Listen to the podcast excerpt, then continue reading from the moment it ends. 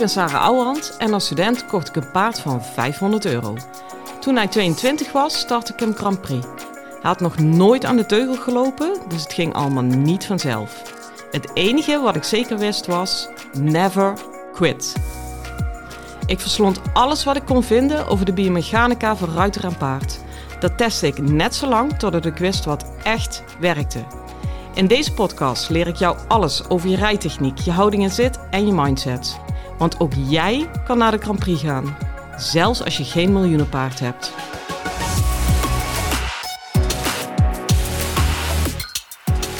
Hallo lieve paardenmensen. Nou, uh, het vriest dat het kraakt buiten en de zon schijnt. En weet je, ik denk altijd maar, uh, als het dan toch winter moet zijn, dan maar zo. Niet dat ik nou veel zin heb om naar buiten te gaan, maar uh, om naar buiten te kijken is het wel leuk. Ik zit lekker binnen bij de houtkachel. Die heb ik net aangemaakt. Als je tussendoor wat hoort, nou, dan gooi ik er een blokje op. En uh, nou, het knispert nu nog niet. Het moet eerst nog goed aanbranden hoor. Maar uh, it's up and running. Mocht je geen houtkachel hebben, of ja, een gaskachel, dat kan ik niet meer maken om te zeggen. Hè? Maar jongens, echt investeren in doe eens gek. Want ah, ik breng daar zoveel uurtjes uh, voor door. Zeker als ik uh, dingen voor mijn website ben aan het maken, of nieuwe producten vorm wil geven, of de trainingsdagen uh, wil vormgeven. Ja, dat is gewoon geweldig. Ik, ik kan het echt iedereen aanbevelen. Hey, ik ben vanochtend begonnen met een online les. Dat gaat eigenlijk heel makkelijk. Ik krijg daar vaak vragen over. Maar dat kan je gewoon doen via de Pivo-app. Ik wil altijd zeggen Pivio, maar het is Pivo. Via de Pivo, nou, dat is dan uh, dat ding wat je op je telefoon, uh, waar je telefoon op kan klikken en dan volgt hij je door de baan. Nou, die hebben ook een app. En als je mij dan een linkje appt, dan klik ik die link aan en dan zie ik jou. En dan rij je door de baan en geef ik jou les. En ik vind het echt, het is echt een nieuwe wereld, maar het werkt me toch goed. Echt serieus. Ik dacht van tevoren van, mm, ik weet het niet. Kan ik dan alles wel zo goed zien en vooral invoelen als uh, normaal? Ja, dat gaat gewoon echt, echt perfect. In ieder geval met de mensen die ik al les geef. Die kan, ja, maar die kan ik ook bijna met mijn ogen dicht lesgeven. Want ik, ik ben zo invoelend dat ik um, echt een heel eind kom. Uh, en ik heb toevallig aanstaande donderdag heb ik iemand staan. Uh, die, heb ik, die heb ik wel lesgegeven bij mij in de praktijk al. Alleen dat is natuurlijk altijd zonder paard. En die wilde heel graag een keer een rijles met me plannen. En die ga ik dan nu een rijles geven zonder dat ik ooit in de baan heb gezien. En dan wil ik eigenlijk uh, zien of ik dan zonder voorkennis of weten hoe een combinatie is, of het dan ook voldoende is om via de camera mee te kijken. Dus oh, ik denk het sowieso wel. Ik heb er alle vertrouwen anders spreek ik het zo niet af. Maar uh, ja, ik hou je op de hoogte. En als het kan, oh man, dan kan ik zoveel meer ruiters helpen. En er zijn ook zoveel mensen snel even uit de brand geholpen. Dus uh, ja, super.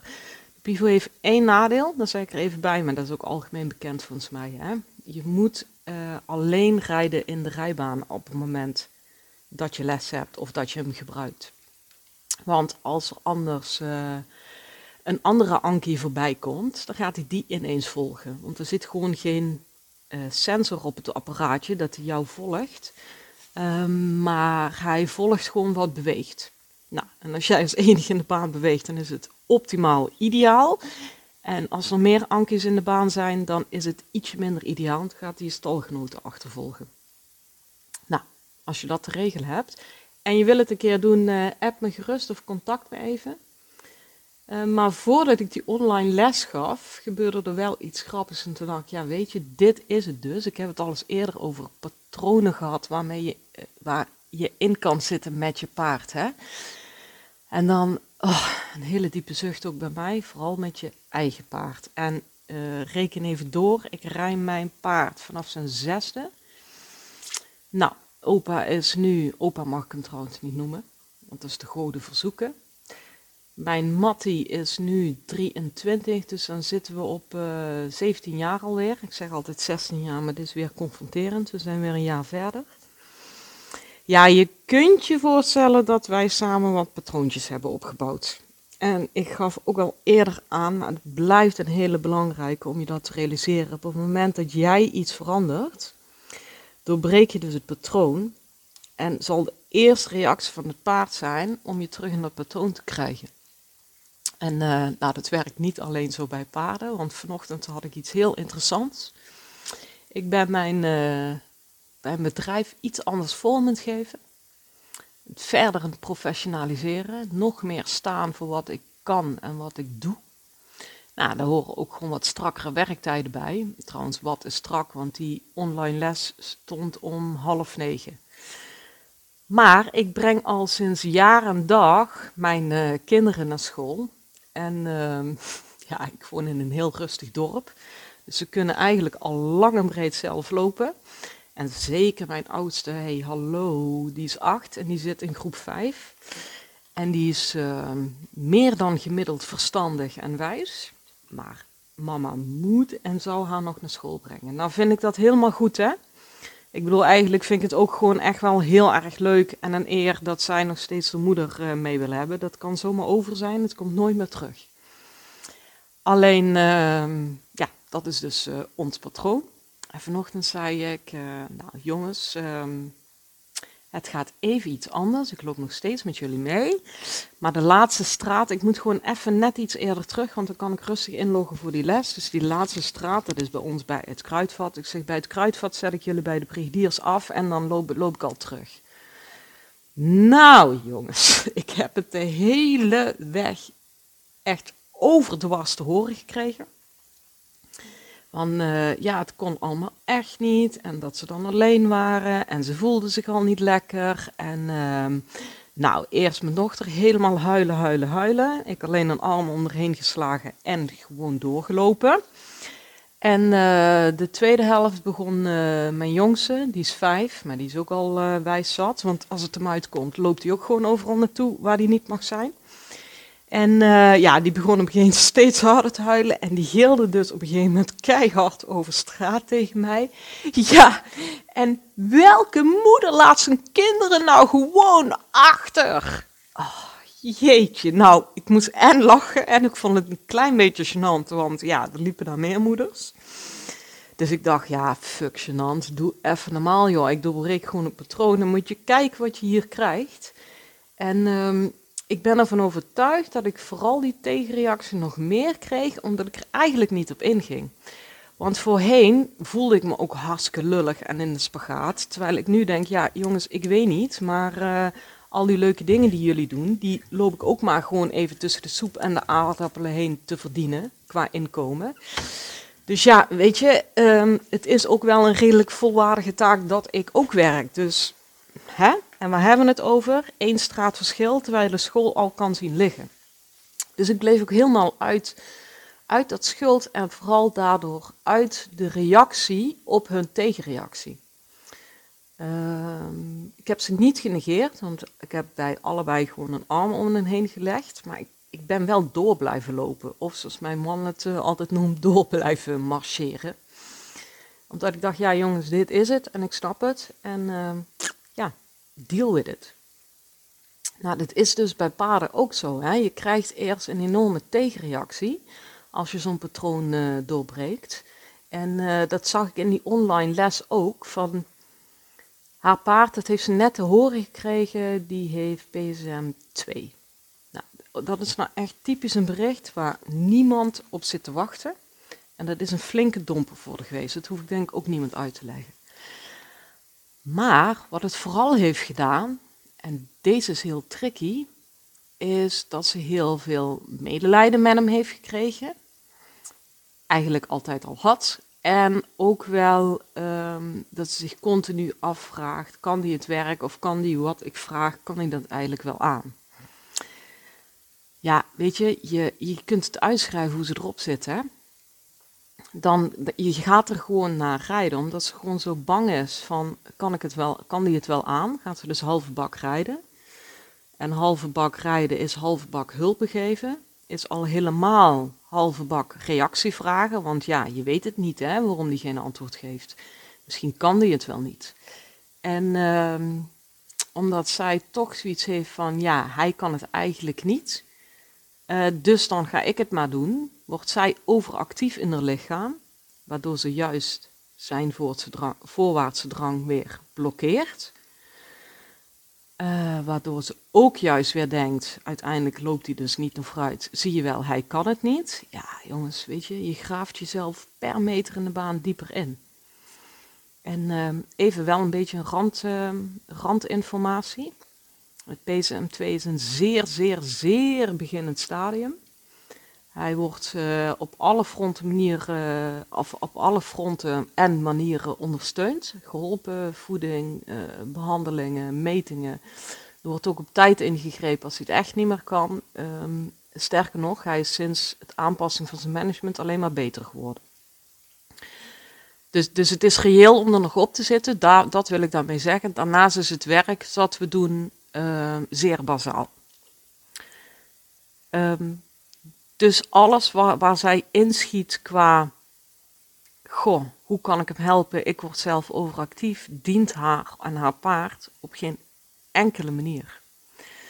Um, en het belangrijkste van die les was dus om haar en haar paard, en zij had dit al voordat ze die diagnose kreeg, dus dat heeft het alleen maar versterkt, uit het patroon te krijgen. Mijn paard doet te weinig, dus ik doe meer. En dat is echt zo'n venijniging, die zie je bijna bij alle ruiters. In ieder geval is mijn ervaring bij alle ruiters die uh, echt ja, bovengemiddeld gevoelig zijn, mag ik dat zeggen. En dat is geen disqualificatie, want dat betekent niet dat je niet weerbaar bent of zo. Maar gewoon een bepaalde gevoeligheid hebben en een bepaalde bereidheid om naar zichzelf te willen kijken. En om dingen zelf op te willen lossen. Alleen dat, ja, dat werkt niet altijd. Zeker niet bij dit soort dingen. Kijk, ik zeg altijd van, er kan er eigenlijk maar één voorop lopen qua activiteit. Dus of het paard of jij. En als jij al met al je goede bedoelingen voorop gaat lopen, uh, zowel in je lichaam door hem naar voren te duwen, als in je spierspanning, door die gewoon te hoog te hebben, ja, dan, dan blijft er gewoon niks over voor het paard. Dus hoe goed bedoeld ook, je ontneemt hem ook nog de kans om naar voren te kunnen. Nou, dat vind ik al een helpende gedachte om uit, uit dat overmatige actieve te blijven. En ik heb het nu over PSM2, hè? Of, of weet je, noem het welke blessure dan ook. Maar ik heb mezelf gisteren met hulp van een collega waar ik bij was op de FlexShare, heb ik mezelf er ook weer op betrapt. Bij een uh, starten in een Grand Prix komt steeds dichterbij. Ik ben nou heel gericht aan het oefenen op de lijntjes. En geloof mij, het zijn uh, geen makkelijke lijntjes.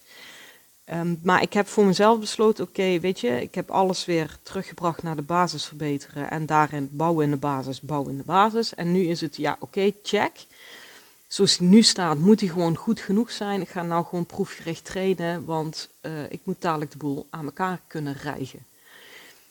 Ja, en alleen al de gedachte, ik ga Grand Prix starten. Ja, als ik ik merk, ik merk het zelfs als ik het nu zeg, dat activeert mijn lichaam. En daarmee uh, maak ik, daar ga ik uitkomen hoor, dat durf ik je 100% uh, eh, te beloven. Maar daarmee maak ik toch wel een klassieke fout van uh, ruiters die hoger gaan rijden, whatever hoger is. Hè? Je nou van de M eindelijk een de Z komt, of eindelijk een de subtop, wij maken zomaar de denkfout dat je dan meer moet gaan doen. Maar als me iets duidelijk is geworden op de weg naar Grand Prix, is dat hoe hoger je komt, hoe minder je moet gaan doen. Alleen maar minder, minder, minder. Van als ik dan iemand een volte zie rijden, dat ik wel eens zeg van als je dit al in moet zetten in je eigen lichaam om een fucking volte te rijden. Sorry voor mijn platte taalgebruik, ga je nog vaker horen, maar het bekt gewoon lekker. Um, dus als je dit moet inzetten voor je fucking volte, wat ga je dan in godsnaam doen in de pirouette? Ga je twee hijskranen uh, bestellen en om, om hem om te trekken? Ja, nee, natuurlijk niet. Dat gaat niet. Dus het moet minder, het moet minder. Ik moet die AC-lijn op bijna op een pink omdat ik weet, als ik straks de passage Piaf krijg, moet ik nog een handhulp kunnen geven of een beenhulp, snap je? Ehm, dus het is juist het totale afpellen van je hulpen in die hogere klasses, dan dat je denkt, goh, ik ga nog eens wat meer doen. Uh, maar dat je meer gaat doen is wel logisch. Het is sowieso een complete mindfuck, want het woord Campri denk je al meteen van hoe. Um, en het is ook dat je denkt dat je paard denkt. Want als je goed traint zou het niet zo moeten zijn dat je paard het zwaarder heeft. En ook dat, nou in mijn geval is het wel zo. En ik ben er heel eerlijk in, bij mijn paard is het gewoon echt met de hakken over de sloot. Het is al een godswonder dat hij überhaupt in die Grand Prix is gekomen op zijn drie... Ja, hij is nog net niet 23, volgende maand. Dus ja, weet je, het is bij mij ook nog reëel om te denken, het kost de moeite. En toch, als het de moeite kost, moet, is mijn opdracht alleen maar minder moeite doen. Nou, en dan kom ik toch weer terug op die patronen. Op het moment dat ik minder moeite ga doen, ik zag het ook vanochtend terug in die online les, haal de ruiter uit de moeite, uit de ehm, overactivatie van je lichaam. Dat dient je nooit. Ehm, dan gaat dat paard eerst hartstikke terugvallen. Of die van mij valt uit de tweede draf. Of uh, ja, weet je, we krijgen het allemaal wel verzonden. Minder buiging, minder snel op de hulpen. Laat je nou niet foppen om te denken, dus ik ga terug de activatie in. Dan moet je de kunst vinden van dan een hele snelle hulp kunnen geven, zonder ook de overactivatie van de rest van je lichaam. En dat kan eigenlijk alleen maar als je er mentaal van overtuigd bent. Ik help jou alleen maar door je los te laten. Dat is de enige manier waarop ik jou echt kan helpen. En ehm, ja, dat brengt mij meteen terug aan die twee uh, drama queens van vanochtend bij mij. En ehm, ik dacht ook van jongens, ik hoor je en ik sla allemaal om je heen. En je krijgt dadelijk als ik je uit school ophaal een extra dikke knuffel en ook nog een plakje cake die we gebakken hebben. Maar ik help jou echt door jou nu los te laten. Um, steek zelf maar over bij de prigiliers. Doe het maar en voel maar dat je dat kan. En pak die ene straat alleen naar school maar. En um, ik wil straks heel erg graag horen hey jongens, hoe was het toen jullie naar school liepen? Was het niet eigenlijk toch wel leuk zonder mama? En heb je misschien nog iets stouts kunnen, gedaan wat je anders niet had kunnen doen? En bij mijn paard, ja, ik voel hem nog steeds groeien. Ik voel hem nog steeds verbeteren. En dat is echt, en dat meen ik oprecht vanuit mijn hart, het, het grootste cadeau wat ik hem heb kunnen en willen geven. Het is ook wat ik waarvoor ik altijd ben doorgegaan. Uh, joh, iedereen uh, haalde zijn neus voor hem op. Misschien nog steeds wel, het maakt niet uit. Nu is hij natuurlijk een stuk interessanter, omdat hij de Grand Prix mag. En voor de mensen uh, die het nog niet weten, het is een haflinger. Terwijl hij in zijn hoofd een sportpaard is. Dat durf ik echt te zeggen. En dat is natuurlijk hartstikke lastig, want hij was bij de recreatieruiters super um, uh, lastig, niet te hanteren. Hij gooide iedereen eraf.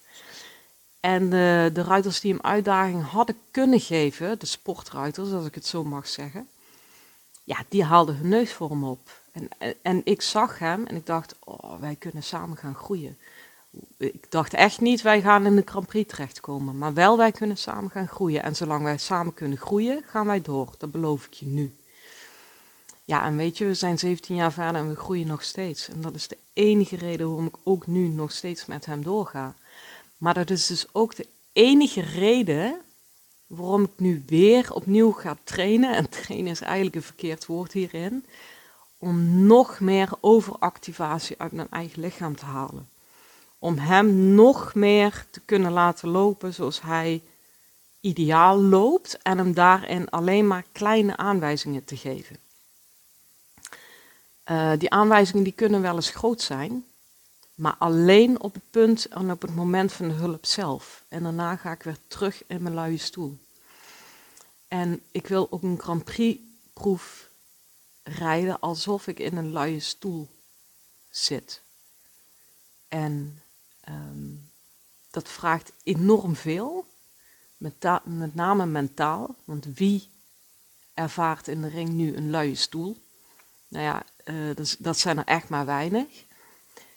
Maar of ik die stoel nu echt helemaal ga voelen in de ring of niet, ik ga er wel naartoe werken. En als het me morgen niet lukt, dan lukt het me overmorgen. En ik wil er in ieder geval naartoe werken dat ik het thuis ervaar. Dat ik thuis die proef kan rijden vanuit een luie stoel. Omdat mijn paard zo vlijmscherp aan de hulp bestaat, omdat ik daarop vertrouw. En omdat ik hem gun om in zijn kracht te komen. Want dat is ook je overactivatie loslaten. Dat je het paard ja, zijn, zijn eigen benen gunt. En, en, dat tof vindt. En ik zeg het zo, omdat je dat dan helpt niet te denken, oeh, ik moet strenger zijn. Want het gros van de ruiters waar ik mee werk is van nature helemaal niet streng. Uh, streng heeft ook iets lelijks, dominants. Um, ja, als je dat dan jezelf oplegt, dat ga je gewoon niet redden. Terwijl het gros van de ruiters kent wel het gevoel, ik gun mijn paard het beste. Ja, daar kom je heel makkelijk bij. Nou, als je dat beste dan vertaalt naar, ik laat hem op eigen benen lopen, ik help hem niet te veel. Ja, dan kom je daar veel makkelijker op uit bij je rijden. En dan wordt het in ieder geval hanteerbaar om dit te kunnen doen. Um, ik zag het zeker vanochtend ook gebeuren. Nou, dat paard, ja, weet je, ik, ik, zelfs nu wil ik niet te vaak zeggen dat hij PSM2 heeft, omdat het dan in mijn hoofd gaat zitten en ik weiger om daar vanuit daar les te gaan geven. Als dat echt gaat spelen, dat ik continu moet denken, ja, maar hij heeft, hij heeft dat, ja, dan moeten we er echt mee kappen. Dan moeten we reële keuzes maken. Maar tot die tijd neem ik er notie van, parkeer ik hem en laat ik het los. En daarin uh, heb ik haar vanochtend gebracht, in die mindset.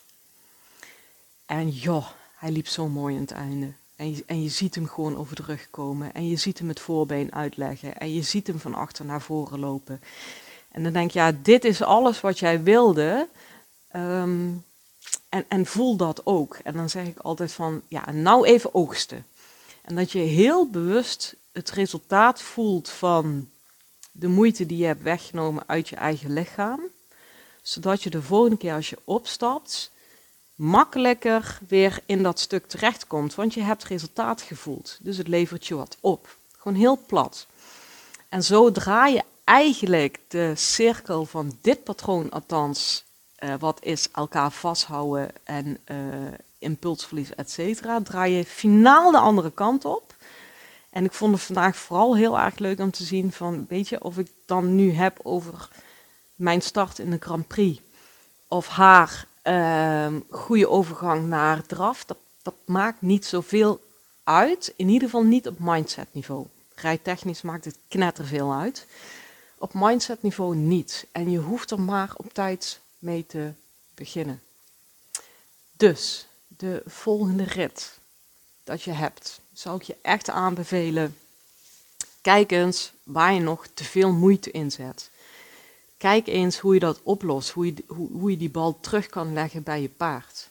En um, ja, wat daarvan een hele leuke is, dat check in je eigen lichaam. Dat is een leuke oefening om te doen. Als je gewoon bent het stappen, gewoon met lange teugels. En dan uh, zit je daar gewoon op en je doet gewoon een beetje lui meestappen. Nou, dan ga je met je aandacht naar je lichaam. En dan pak je de teugels op en dan moet je eens heel goed gaan kijken en gaan voelen. Wat verandert er in mijn lichaam als ik de teugels oppak? En daar zit je, dat is allemaal, wat je dan doet, is allemaal overactivatie.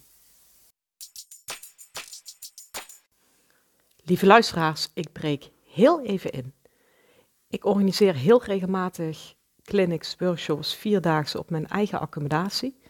Het is alleen zo, ze zitten meestal al vol nog voordat het op de socials komt. Dus je hebt eigenlijk weinig kans om mee te doen. En ik merk dat ik dat heel erg jammer vind, want daardoor mis ik ook wel heel veel heel erg leuke ruiters. Daarom, in de show notes staat er een link Daarop kan je inschrijven voor de wachtlijst. Je krijgt dan altijd alle informatie over alle dingen die ik organiseer. Ben alsjeblieft niet bang, want ik ga je absoluut niet spammen. Als ik ergens een hekel aan heb, dan is het dat wel. Het is gewoon hele zinvolle informatie, ook een stukje theorie, meerdere aanvullingen op deze podcast. En zelfs als je deze zinvolle informatie weer beu bent, dan meld je gewoon weer af. Hoi hoi! En dan laat je het teugels weer los en dan zeg je van, oh ja, dan ontspant hij gelijk, ja, maar jij ook. En uh, je moet dus even gaan kijken, hoe laat ik teugels lang en pak ik ze weer op, een paar keer achter elkaar, zonder dat er iets in mijn lichaam verandert. Ook in zijn lichaam, dat komt daarna natuurlijk. Maar dit gaat even over de vraag, waar zit jouw overactivatie? En als je dan in de gaten krijgt van, hé, hey, als ik die teugels oppak, dan doe ik dit of dit of dit. Ehm, dan heb je ankertjes waarmee je dat patroon kan doorbreken. En die ankertjes kan je dan concreet mee aan de slag. En waar je mij heel blij mee maakt, is als je mij laat weten wat er in jouw lichaam gebeurde toen je die teugels oppakte. En eigenlijk nog veel liever waar die ankertjes voor jou zitten om het patroon te doorbreken. Want dan weet ik dat je kop en staart van me hebt gekregen. Nou, je raadt het al, ik ga bijna mijn kinderen ophalen. Ik hoop dat ze nog met me willen praten. Ik ga geen uh, schuld inlossen. Ik neem ze gewoon vrolijk mee naar huis. En uh, volgende week ga ik hetzelfde doen. Omdat je een patroon dat je doorbreekt even een paar keer moet herhalen. Ik wens iedereen een hele fijne dag. Hoi!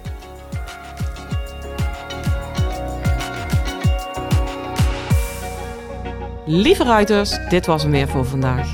Waardeer je mijn tips? Geef me sterren op Spotify en iTunes. Dat voelt voor mij als een dankjewel. En geef je paard een knuffel van me.